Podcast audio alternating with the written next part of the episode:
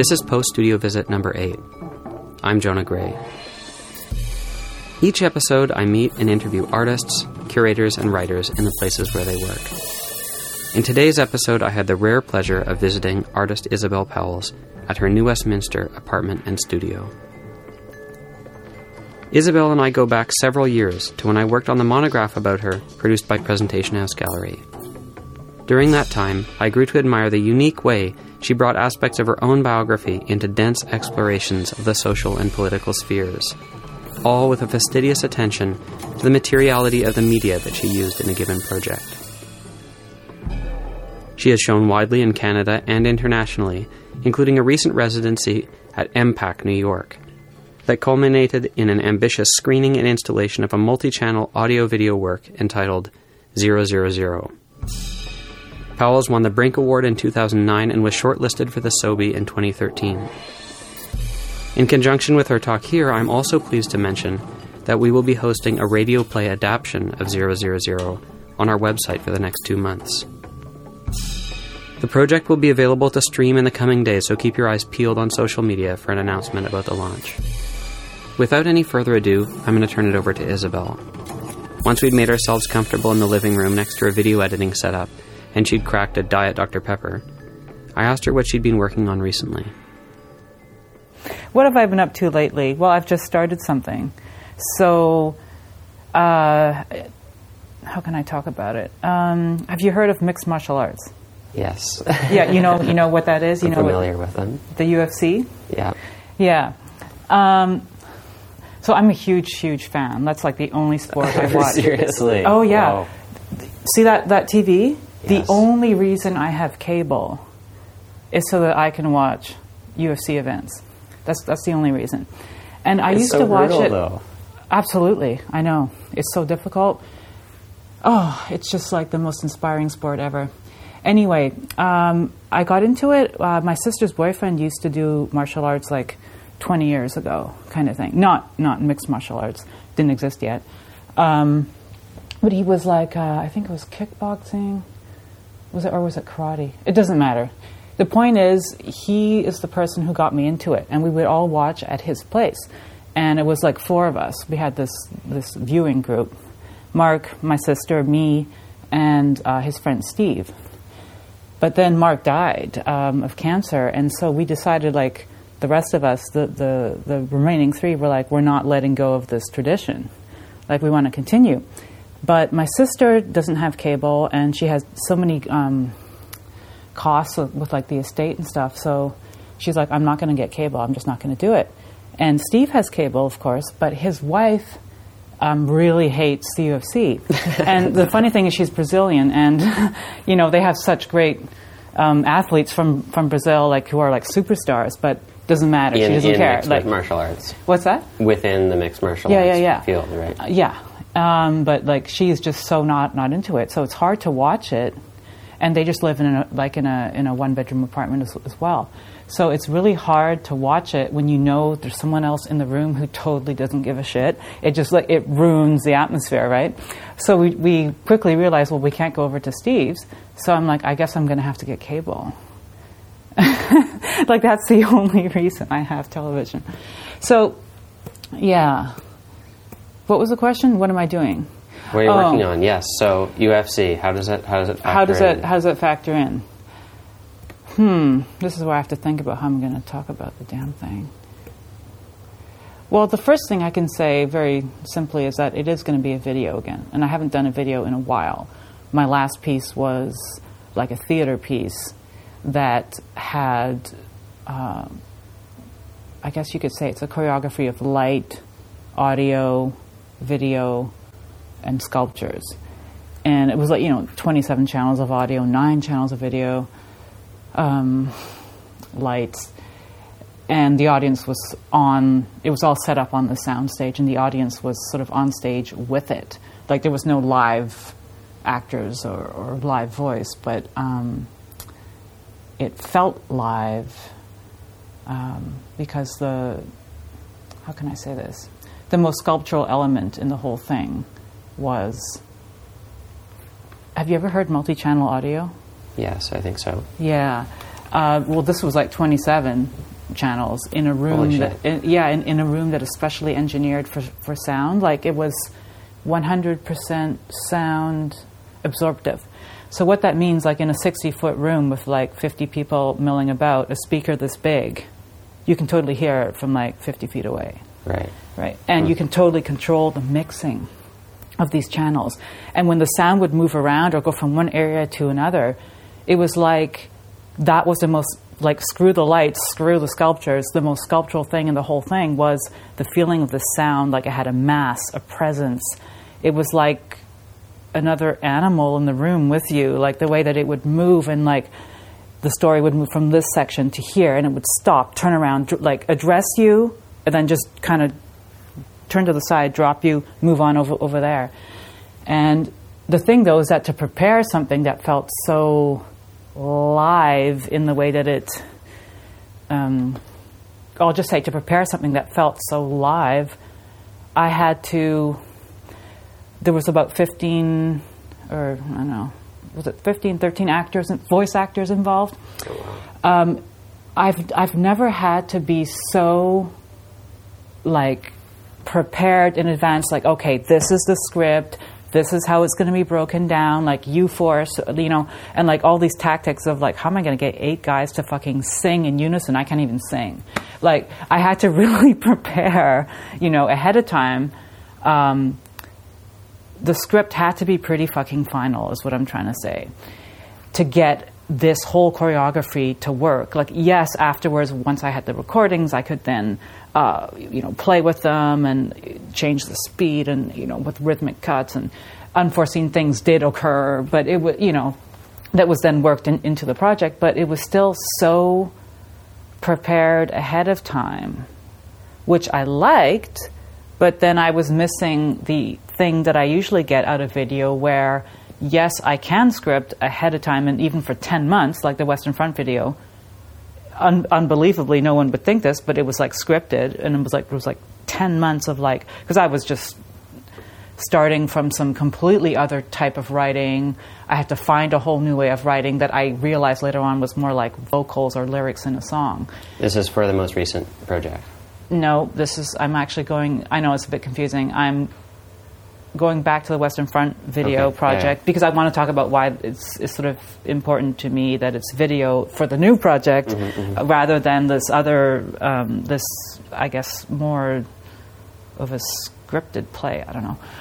Um, what was important, what I discovered, or what the way that I use video is that even if the damn thing is completely scripted, like 10 months in advance, there's whole sections of script that still don't work. I'm like, okay, let me bring in the camera. That just, the angle just changes the tone of, of the words. The camera angle can totally undo a single sentence, you know, or completely change the, the way that it, it comes across.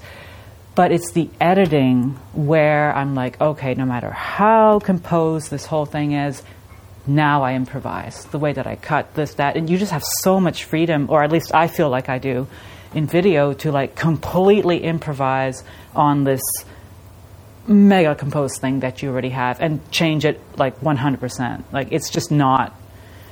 You have freedom forever, forever to just mm-hmm. keep on changing, and because it's it's rhythm, it's timing of the cuts, like all that. I'm not saying about you know I don't even manipulate footage very very much when it comes to the visuals. Like I don't do weird things in I don't know After Effects. I don't know how to do it. Um, but just by the rhythm of a cut, like the things that you can change is just incredible. So um, I want to get back to some of that freedom. Um, while because I've, I've I missed that kind of improv. Um, but I and I want to use the script more like, yes, I want a script, but not for ten months. Okay, what about five or six months only? I'll have some islands of very prepared stuff, and then there's going to be a bunch of junk. No matter how hard I work on it, it'll just remain junk that I just will drop. Um, but the script will be more like a scrapbook of like, you know, there's some good phrases, some good elements here. Composition versus improvisation is a big theme that I've been, or just a big. Um, it comes out of the tools of editing, really. Yeah, well, I think that's such a huge that that dynamic in your work. Yeah. is goes back all the way. It does. It does. Through all of that. And again, I'm going to play with that again. and uh, in this case, with uh, like with martial arts, if you want to relate it to like why would I pick that um, in terms of this this dynamic? Well, actually, that's what that's what a fight is. You know, you can have all your your preparation, your training camps, your um, the techniques that you're most grounded in, be it wrestling, be it boxing, be it um, jujitsu, be it uh, Muay Thai, Sambo, whatever the hell it is. You prepare. You you know your your camp helps you with okay, watching footage of, of the opponent. But there's all these different philosophies of of what fight are you going to fight? You know, are you going to fight? In response to your opponent? Are you going to like screw the opponent? I'm going to do what I do. Um, how do you impose? Fighting is all about like how do you impose your will in the cage? How does that happen? And what I like so much about mixed martial arts is that you never know what's going to happen. It's so unpredictable. Um, because there are so many different disciplines of, of martial arts that are thrown together in the cage at the same time, the possibilities just become so like. So many times have we heard, "Oh yeah, Ronda's supposed to win. Conor's going to win. There's no way, like you know, that they can lose." And then they do, and this happens again and again and again in in the sport. And what I've become very interested in is that at this moment right now, mixed martial arts is in this time where it's becoming almost, or they're trying to make it mainstream, you know? And what that means then is that they have all this, uh, all the activity around the sport, like the promotion. And of course, fighters now are on Twitter and they have Twitter accounts and like people follow them. And it's become like the marketing machine around the sport has become increasingly more like you know wrestling like the WWE, which is scripted, right? The WWE, it's- it's not a real fight. It's it, it's real um, athleticism and real uh, moves occur in, in the cage and stuff, but like it's not a fight. It's it's not it's not a competition really, Right. right? And it's not it's entertainment. It's really the entertainment side of sports, right? And so the UFC is kind of like it's in, in in this position, or I should the UFC. When I talk about the UFC, that's like sort of the the dominant league right now, like the highest league at at, at this time, Ultimate Fighting Championships, and it's full of acronyms. The, the entire sport is full of acronyms. Um, they with their with their promotion and stuff, people even talk about uh, like reporters covering the sports and fighters themselves even use phrases like um, the narrative. What's like what's the what's the interesting narrative? Like the narrative of, of a fight and like. Um, and some people have clearly been practicing, you know, before the, the press conferences. They've been practicing their shtick, and others completely refuse to practice. And you get, but it's just that you get this, you know, it is a business, and there are you know the money fights, the not money fights. The bosses, of course, it's better for business if this person or that person wins or loses at a, you know at a certain time, or so we think um, until shit in, in, in mixed martial arts shit is constantly happening right? Con- in, in a fight too it's like you had your your plan your all your preparation your skill your talent your all that drilling and then oops remember it's like you can have the most willpower the, you know the strongest mind in, in the world if you and get hit kneeling on your throat. if you get face. hit in the liver, like you're going down, you know, like that's it. Shit happens. Like it's constantly shit happens in this sport, and then people get caught now that, uh, you know, because they're, they're they are becoming more mainstream, and they don't want to have this appearance of being this kind of like. You know, hooligans, uh, God knows who, the guy in a Oh, bar. yes, it's a very know, civilized sport. yeah, well, it's taking on all these trappings. Like um, now they have drug testing. I mean, they always had drug testing, but it was it was it was bullshit, right? And now they've had they have USADA, the same uh, people that, that test the international uh, well, doping agency or something. it's like the. American um, doping agency, right? USADA. Uh, but they take their protocols from, I think, WADA or one of those, one of those, the world, one of those Olympic fucking doping whatever, things. yeah. Yeah. And so, like, people's bodies started to change because suddenly, like, shit, you can't do your TRT anymore. You, you, you can't do your.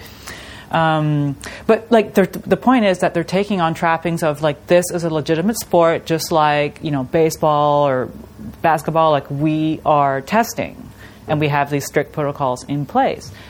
But um, the problem is that the commissions who enforce it, it's all it's state by state. And some of these commissions are just like kangaroo courts, basically. It's just, it's nuts. Like there's, there's been huge scandals. Um, uh, Nick Diaz, um, who's a known like marijuana user, he that's not a performance enhancing drug. Uh, most people would say, um, but he was caught. He's been caught before and fined, and he was caught again, and the commission and I watched the hearing and stuff, right? And it's just like this legal language. Uh, well, it, it, streams online wow. on, on, on these sites. Yeah, and the, the language of the like the legal language, I can't even. It's been a few months since I looked at it, but I, I was starting to transcribe, and it's just like this torrent of like words and like the guy uh, Nick's lawyer was was really good, but you could totally tell that the the the, especially that the lead commissioner, her name is Pat Lundvall.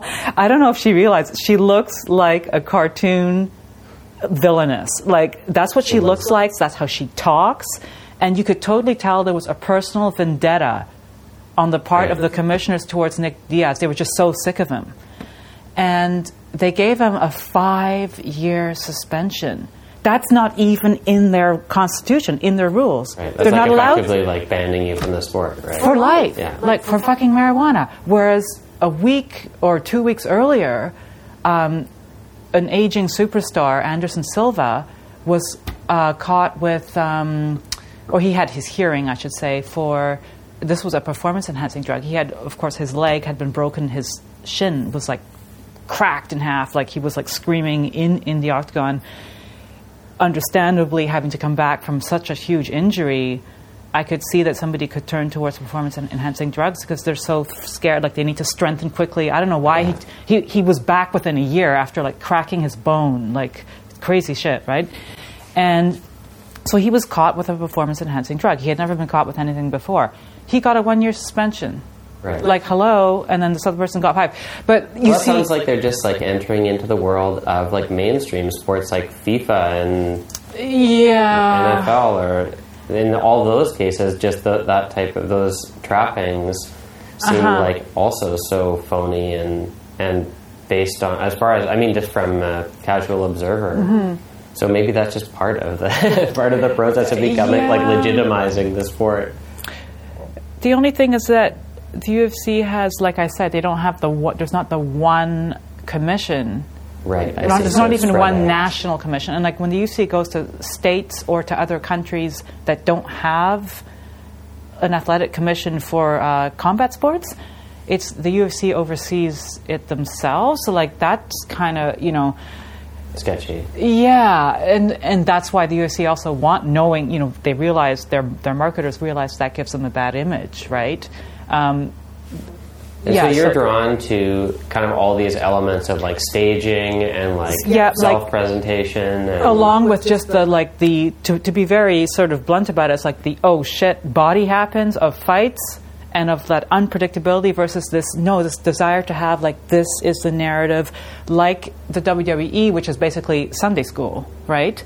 Of like with like these moral uh, impl- implications to like who wins, like who's the better fight, you know, the better fighter's the better person, like you know, mm-hmm. all of that kind of thing. Like these these moral and uh, there's of course certain fighters who are who are vocal. Uh, oh, because there was oh, this is really bad. Like labor laws, uh, there are none. There is no union of like mixed martial arts fighters in the UFC. There is none. Oops.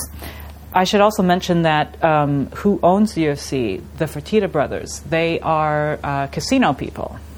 So they're not exactly pro union in their own casinos. Um, they have been fighting the, the start of, of a union. And that fight somehow ended up, who is it in the, um, in the state capital of like I'm talking the, the state government would, mm-hmm. um, of New York State. Okay. where MMA until about a month ago was banned.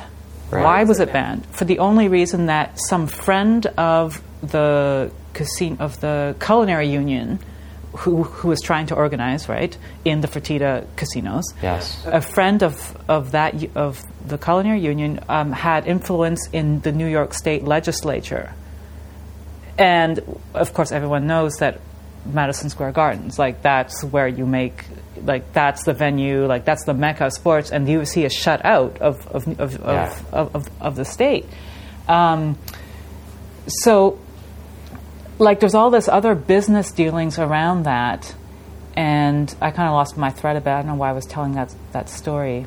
Oh, it has to do with with a bit like there are um, ah WWE morality. That's Yeah. where I was getting at. Yeah, um, like there are like sort of these like you could easily portray if if you wanted to. Um, like the UFC owners and presidents and stuff as being like really hard ass, like you know, anti-union, anti like our fighters will fight for nothing because you know because we can get away with it kind of thing. And then uh, there's a deal in place now where in the past. Like why do you, why do you think you always see fighters? If in your mind your idea of a fighter might be somebody with, like when they're in their you know uh, fight gear, it's full of like stickers of like sponsors and you know Yeah, yeah, yeah. and a lot of people would get their because fight pay is not very good. Like right now, a champion makes forty thousand, forty thousand Yeah. to show. In boxing, it's like way fucking more than that. And that's the champions. The rest, like I think the lowest tier is two thousand five hundred. But Yeah. it is brutal. Yeah, and it goes by. Um, well, anyway, so they used to have sponsors and stuff, and they would, the sponsors would, would they would get paid to have the sponsor logo on them in the ring where the television cameras are on them, right? Well, the UFC decided um, to do a deal with Reebok, um, where under this deal during fight week, which is the entire week um, preceding the fight, where there's like press conferences, there's, there's, there's a lot of you know public appearances are made. Well, during that week now, everyone has to wear Reebok gear. You cannot have your sponsors on you, or you get fined. So suddenly, a bunch of sponsors are going, "Wait a minute! Like, I'm not going to like we can't get our name on there. We're not going to sponsor these people anymore." So people, most fighters lost quite a bit of money over this Reebok deal. And of course, the UFC uses the Reebok money for I don't know what purposes exactly, but one of the purposes is for fighter pay. And you could say, yeah, for fighters who are starting out, maybe it's better this way because they're guaranteed, even though it's only two thousand five hundred, they're guaranteed that. But um, and you can get bonuses if you win or you have performance of the night or whatever. And there's a bunch of backdoor backdoor uh, bonuses and pay structure things that are not made available to the public, so we don't know. And certain champions or people, former champions, get uh, part of the pay per view. That's big money, of Right. course. That part of the seems like pay-per-view that's the main thing. Yeah. but it's it's it's tournament economics, which is very much um, how art operates too, right? It's like people in artists or fighters get into it with the money is shit, but there is that tiny, tiny, tiny fucking chance that you might, you know, make it right and do well. And what happens eventually over time is people kind of start to drop out. They're like, well, wait a minute, you know, this is this is really tough. Like, fuck, this is just not getting any better. Um, I guess I'm gonna have to quit. You know, like it's that same that same doing shit for chump change forever, sort of on this vague hope that well, if you keep if you're strong enough, if you keep going, like it'll work out for you, but you have to hang in for God knows how many years. Of course, in fighting, you're also getting like your, your head cracked or your, your shin bone broken in half or God knows what. Um, So, tell me, is it? Are you? You've used actors before Yeah. in in videos. Is that something that you would entertain doing this one, or is this going to be using? I have become or- attracted. Uh, that's the other level in this thing. Um, coming out of my last piece, where there was videos, but almost none of it was captured video. Almost all of it was um, text uh, graphics, and uh, with a little bit of live stuff, thro- you know, or captured footage of like people doing stuff uh, thrown in at certain key moments. Um, I'm very interested in these two kinds of footage being brought together in the same space. Sorry. Um, like the artifice of the of the the drawing, I guess you know. Right. Some that originate in the computer, kind of, and some that are that are. Well, the, yeah, they're all they're all sort of originating in the computer, really, because it's it's digital video. But um, I guess some where you feel time lapse, and others where you don't really. I think that's that's probably it. Because um, you know, because when you make it, it's just frame by frame when you when you do it. But um, and also because the language of the UFC is so like even of the visuals at the press conferences, it's so um, standardized and and and and branded, like that it is. I mean, this sounds stupid. It is a visual language, yeah, but I mean, it really feels like a language, and like a plastic language, like it. Um, I don't know how else to say it. I won't try because I'll just go on forever and, and, end up with saying the same thing over and over again. Um, I want to. Uh, I want to use these, like the artifice of those kind of graphics. What kind of graphics? What am I talking about? Um, I don't know how to describe it. Well, I can think on like ESPN or whatever that there's yeah, there's this kind of whole there's this whole um, like visual textual yes. or way of presenting text on screen that immediately comes to mind when you start describing that is that what you're talking about yeah but i'm also talking about um, the the architecture the architecture the, of, of the infrastructure that all you know the ring the the press conference um, setup that they have and there's a post fight setup and there's a um, the big tour, the big uh, promotional tour setup, that's that's very different. Um, I mean, that's very distinct.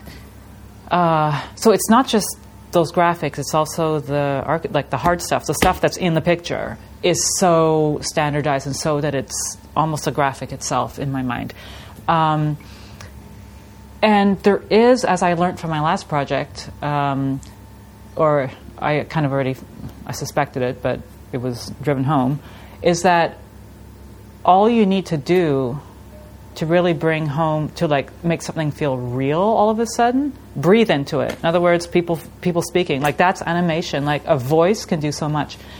Um, but where am i with this? I don't know yet if i'm going to use this is how in the beginning i am initially i thought nope no real actors it'll all be um, some kind of sculptural figure, shall we say. I don't mean like a, a, wrestling figurine. That's not what I'm talking about. I actually don't know exactly what I'm talking about, but some kind of visual object uh, put into these backdrops that uh, a friend of mine, Chris Kowal, who's uh, very good at um, 3D rendering on the computer and stuff, he does it for architects and everything too. Uh, but he knows his shit, basically. Well, uh, he's gonna. We're gonna be collaborating on these different. Um, I guess we'll call them sets. These different interiors that he will render in the computer, and I have this notion that somehow there's going to be a um, some kind of clash or, or not sitting right, you know, of the background, which is we'll, we'll call it the 3D background, okay? Mm-hmm. The, the, 3D back or the the rendered background, whatever the fuck. Uh, in combination with um, I don't know, kind of like a rock sitting on, on your on your computer screen, like something that just doesn't sit right exactly, and that rock would be the the figurine or the the different characters, and they would all be animated by voice actors. But I I don't know. Um, I can only start to figure out. I do know one thing. I'll say this um, for the so-called fight scenes, my dream is to I don't know how this is going to happen, but whatever, I have to figure this out. Is to I always wondered what would it sound like underneath the octagon. The octagon is the the name, the brand name of the cage that they fight in in the, in the UFC. So it's it's the fighting surface, right? What would it sound like if you would um, set up mics, like get somebody who knows what the fuck they're, they're, they're doing to set up mics under there and to record the audio of the fights because like from underneath because the the cage is like a drum right with all the all all the instances of like the the you know the footwork, the the grappling work when people crash down to the mat. I think that would be a very interesting soundscape if I could somehow collect that. Like, would you even be able to hear the crowd from underneath there? Who the fuck knows? But it's especially those those impacts. The what do you, what do you call it? What's that word again for for drums with a P? It starts with a P. You know what I'm talking about? Uh, percussion. Yes. It's this percussive landscape that really interests me. Soundscape, I should say.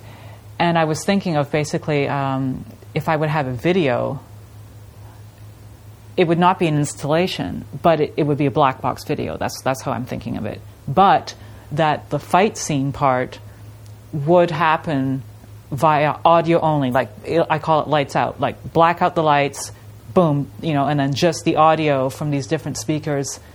Uh, there would be a good speaker mix. See, I don't even know enough. I'll call it a good speaker mix in the room to make that part like an audio soundscape, a bit like what I, you know, not 27 fucking channels, right. but um, yeah, You that it would. convey that through the sound Yeah. rather than through the image. Yeah. But uh, like I'm not interested in like making, you know, like close-ups of people training like visuals, but I am interested in the audio, like all that material, like the gloves, the um, uh, the the rash guards that they wear, everything like the sound of all those things. Those are interesting sounds. I want to do something with that. Um, of course, that still doesn't solve like what the fuck are the visuals. Well, aside from what I said before. But uh, like, what does that look like? Does it look photorealistic? Does it look? Who knows? And this is all the stuff that I'm going to have to. I can do this right here in terms of the research of what's that going to look like because I can go and get fabric. My first thought is like wet and dry, you know, or it's wet and sticky because well, there's blood, there's sweat, there is tape, always tape, and then there is stitching. Um, that maybe that by looking at the fabrics, maybe that's where I find my the visual textures, the look that I need. I don't know. See, but this is this is what I'm what what I have to find um, by like just buying little fucking you know objects and stuff and playing with them right here, and then I will find that out, kind of just by messing around, kind of thing. Um, So is it is it you mentioned before even the, the fighters are talking about narratives and and well, because they have to do. Oh, sorry. Go. go well ahead. just just in so that makes me wonder Can you hear that? Yeah this, This is my bottle diet. number two of my Diet diet, Dr Pepper. I should have had. Pepper. I should have had uh, Monster Energy drinks because that's the sponsor. That's one of the sponsors. The That would be Monster Energy drink. thematically appropriate yeah. At every post post fight presser, there's a fucking Monster Energy drink. Love my Monster Energy Yeah. drink. We need to get them as a sponsor for this podcast. Oh, I interrupted you constantly. Go ahead. I was just wondering about the the way that though you're gonna you're gonna link together. You you describe the soundscape, and of course, uh, um, you know, many of your pieces have narrative dimension to them, but they also they also are. Um, I want to. I'm trying to think of another word to describe them, but are are. Um, you know, more kind of like mon- driven by montage or something. Is the is are you Collage, scripting it? Are you scripting it and in having sort of like a story dimension to it as well, or That's what I'm not sure. Now there is. Okay, my first instinct was that there is a that the answer would be yes to that, and that but it would be highly a highly artificial arc that is already present in Fight Week itself. So you have, um, for example, you might start with the um the pre-fight presser, where fighters, you know, they have to talk to media about like they're going to do this in their fight, they're going to do that in their fight. Uh, then from there, there might be a um, the big tour ones for the for the big. That's more talking, um, but it's only certain. Uh, it's not everybody on, on the card. It's it's for the most important cards uh, or the most important events of the season. They have the top people all are sitting on on the on, on the stage on these like risers, like there's different levels and everything, and um, certain press conferences. Then you'll have the fight. then you'll have a post-fight press conference, and then you'll have the disciplinary hearing where somebody gets caught gets caught with uh, performance enhancing drugs. That's, kind of the addendum. It has to have yeah, the disciplinary. Yeah, hearing. no, exactly. Um, like that's an artificial arc of just like kind of what happens, like pre-fight, fight, post-fight. Um, that, but that's not a story. That's just a structure, um, and it's yeah, that's not really a narrative, right? That's just a structure. And my other notion, and this is um, going back to soundscape, it relates to this, is um, since I had music in, my last piece too, uh, that kind of whetted my appetite for. Um, like I mean, music was Paul Kajandra composed the soundtrack for um, Zero Zero Zero. That was that uh, that theatrical multi-channel extravaganza thingy that we talked about earlier. Um, this I want. I I kind of. How can I say this? I I was at Western Front uh, last fall, um, and I went to a concert by I think his name is John Camille Farah, something like that, a Canadian pianist, and he was doing fugues and. During his compositions, he would like you know when you do these like arpeggio things or these kind of cascading things, and he had to at all moments you could tell like it, I'm like somebody built that powerfully and who's like you could get swept along by your own ar- arpeggios kind of thing but then you have to at the last minute be able to like stop on a dime and then do this like light little do do do you know I can't I can't quite explain it but it was such a mesmerizing performance like the physicality of his performance combined with like this complete mental focus that he had to be able to change on a dime bang just like that that um, I, I remember telling myself I bet you this kind of concentration is what a fighter has to do in the cage. And he was also very, just very charming with, with the audience so that he would explain, like, what is a fugue. And I don't know if I could explain it now, but um, this relates again to composition and improvisation. That the fugue started off as this, I don't know if he said this, I might have looked this up at, on Wikipedia afterwards, but it started off as this um, practice uh, it, this is like classical music, right? This practice thing so that um, people could practice impro- you, to practice improvisation, which is almost like an oxymoron, right? And um, it has these. When I looked it up on Wikipedia, it said that it wasn't really a form; it was more like a. I forget what word they used. Like it doesn't have. You can't say this is the form of a fugue and that's it. But it does have an approach or a yeah, it's, it's more like or- yeah, strategy is probably closer because you can have things like um, it's kind of like there's different voices they call it. Um, it doesn't have to be a singer, but I guess originally that's where it came from because it was like the tenor and the bass and the this and the that, um, and of course to be music like for them.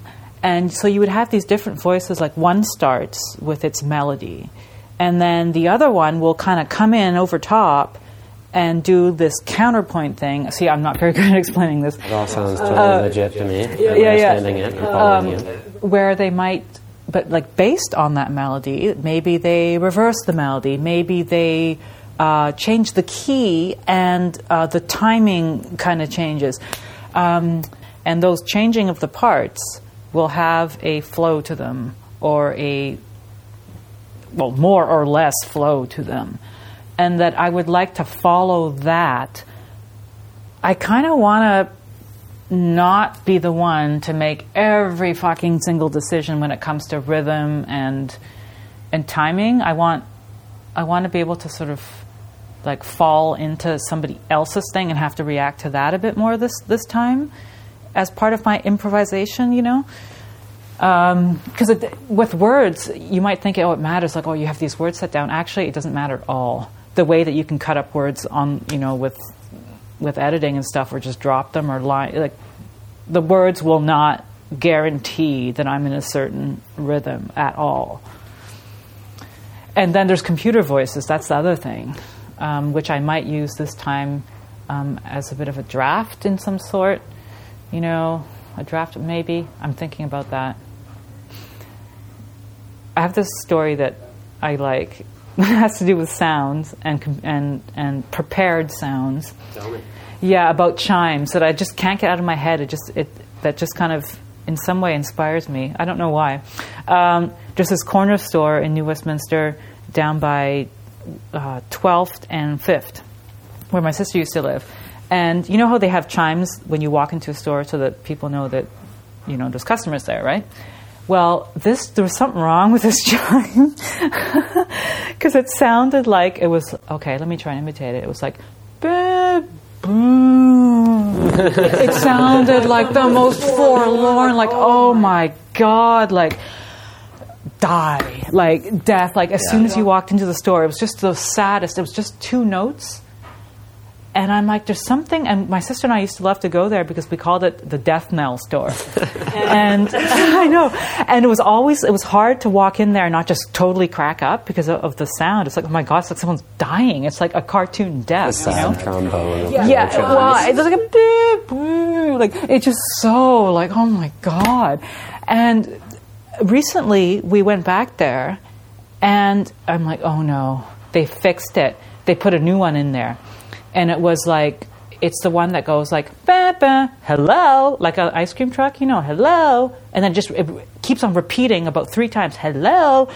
And it's just like, oh my God, this is so wrong. And that's when I realized that the first two notes of that chime was prob the old chime was probably the same chime, but it had broken, you know, so that the notes were like the pitch was all wrong, like distorted. like, taffy, right? And um, and the hello just kind of I don't know got got dropped. And there's, so we're in there. We're like, oh shit! They changed the, the, the, the chimes. And as we're walking up to the counter, this other customer had walked in, and he's sitting there laughing. He goes, "Don't you just love it? I love this. Hello." And we're like, "No, we don't like this at all." And the the man, the owner behind the counter, starts laughing. I'm like, "I like the other one. I like the old one." And he's just suddenly he starts laughing a lot. He goes, "Ha ha ha! No, it's history now, history." and then and we're like, "But we liked it." And my sister goes, "It's like someone dying. It was like a funeral." and oh, we just had such fun over that stupid chime. Like, but you see what I mean? Like, it, uh, the first version of the chime was probably just a broken chime, but how suddenly it just totally changed when you just kind of play with the pitch or the shift, and it it becomes this completely like less artificial thing. It became like this complete, you know, like a death scene, you know, uh, rather than this than the kind of the ice cream truck thing, which is always the fucking same. Like you know, you just can't get away from it. Um, but yeah, it's that interruption of this established form kind of thing and of course fighting you're always trying to like interrupt and like crush the other person's rhythm and stop them and and get them off their their internal rhythm basically that interruption thrown into like the known pattern or the known narrative whatever you want to call it has to be important that's going to be a lot of improvisation just right there but i still want there to at this stage at least there to be using the fugue or something like that a musical composition that there still will be some bedrock that I start with, and then like, okay, that's the story, and then okay, how does it get? How in editing can I start to, you know, wreck it, and then get pulled back by it, and get thrown back into it, and that kind of thing. I think in the end, you know, I've, I've realized this. I do. I guess I'm mostly. I've done a lot of video, let's say, in in the last ten years, and maybe what I was trying to do all along with video was I was trying to write music, but I don't know how. And then for some reason, video was my venue to do that in with editing. So I think I'm just doing more of that now, but I'm, I've become more conscious of how important music is to me and rhythms and stuff like that, that I'm just more consciously using that in, like that element in there.